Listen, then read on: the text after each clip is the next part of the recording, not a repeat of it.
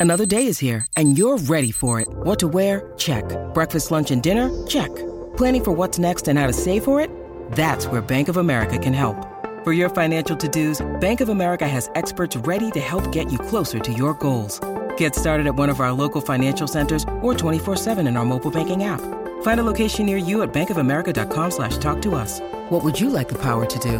Mobile banking requires downloading the app and is only available for select devices. Message and data rates may apply. Bank of America and a member FDIC.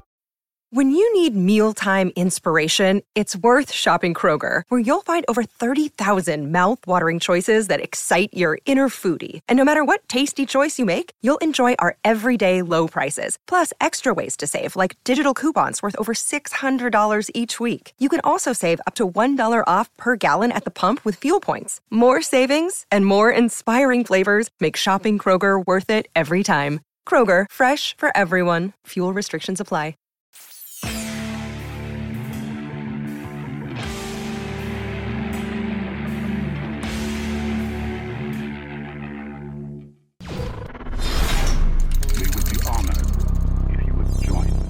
Hey everyone, how are you all doing? So let's continue with the momentum from the last three episodes of Luke's point of view, and today we're going to talk about his point of view on my favorite Jedi in all of Star Wars, Qui Gon Jinn. So the fact that he actually knows who he is and acknowledges him is as much a surprise to me as the fact that he knows who Ahsoka Tano is. Actually, probably a little bit less. But I think this is really cool because Qui Gon is such a staple in all of Star Wars. He's literally the one who passed down the knowledge of how to become a Force ghost after death to Yoda. So, I mean, uh, Yoda gets all the credit, but I think Qui Gon should really be the one getting the credit because he's so underrated and not many people know that he was the one to actually teach Yoda. And in the book, it shows that Yoda admits that Qui Gon is now his master. So here's what Luke has to say in his book about Qui Gon Jinn. While he may not be a Skywalker by blood, Qui Gon Jinn shares a deep connection to my family's history through the Jedi Order. This revered Jedi Master trained Obi Wan Kenobi, who in turn trained my father and then later became my mentor. Qui Gon was well known for listening to the Force more than to the Jedi Code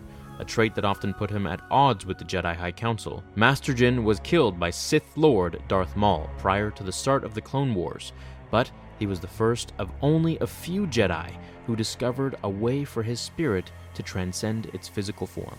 So before I forget, I want to just basically say that we also now in canon know that Darth Maul was a Sith Lord. I know a lot of people are like, well, duh, but actually there's a lot of discrepancy between that because a lot of people would claim that he wasn't a Sith Lord, he was merely just an assassin because Palpatine basically had him as a apprentice, so to speak, or uh, assassin while he was with Darth Plagueis, and that kind of cancels out the rule of two. So there's a lot of discrepancy there, but it is here now confirmed that you know Darth Maul is in fact a Sith Lord and not just a Sith assassin or assassin of the Jedi. So for me, this is some really beautiful information because Qui Gon Jinn is now being recognized in the sequel trilogy, and this is awesome for me. His ideologies run parallel with Luke's in The Last Jedi. I mean, they both kind of just deviate from the Jedi Order. They feel like it just doesn't serve the Force as well as it should, merely it, it serves more so politics and other things that really don't matter. So the fact that Luke knows who Qui Gon Jinn is shows me that, hey, maybe we're going to learn about him more in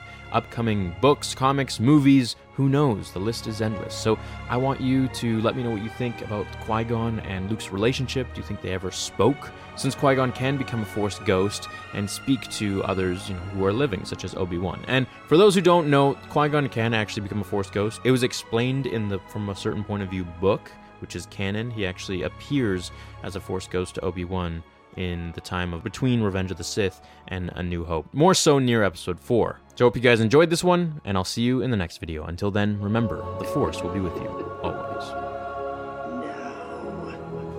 Now,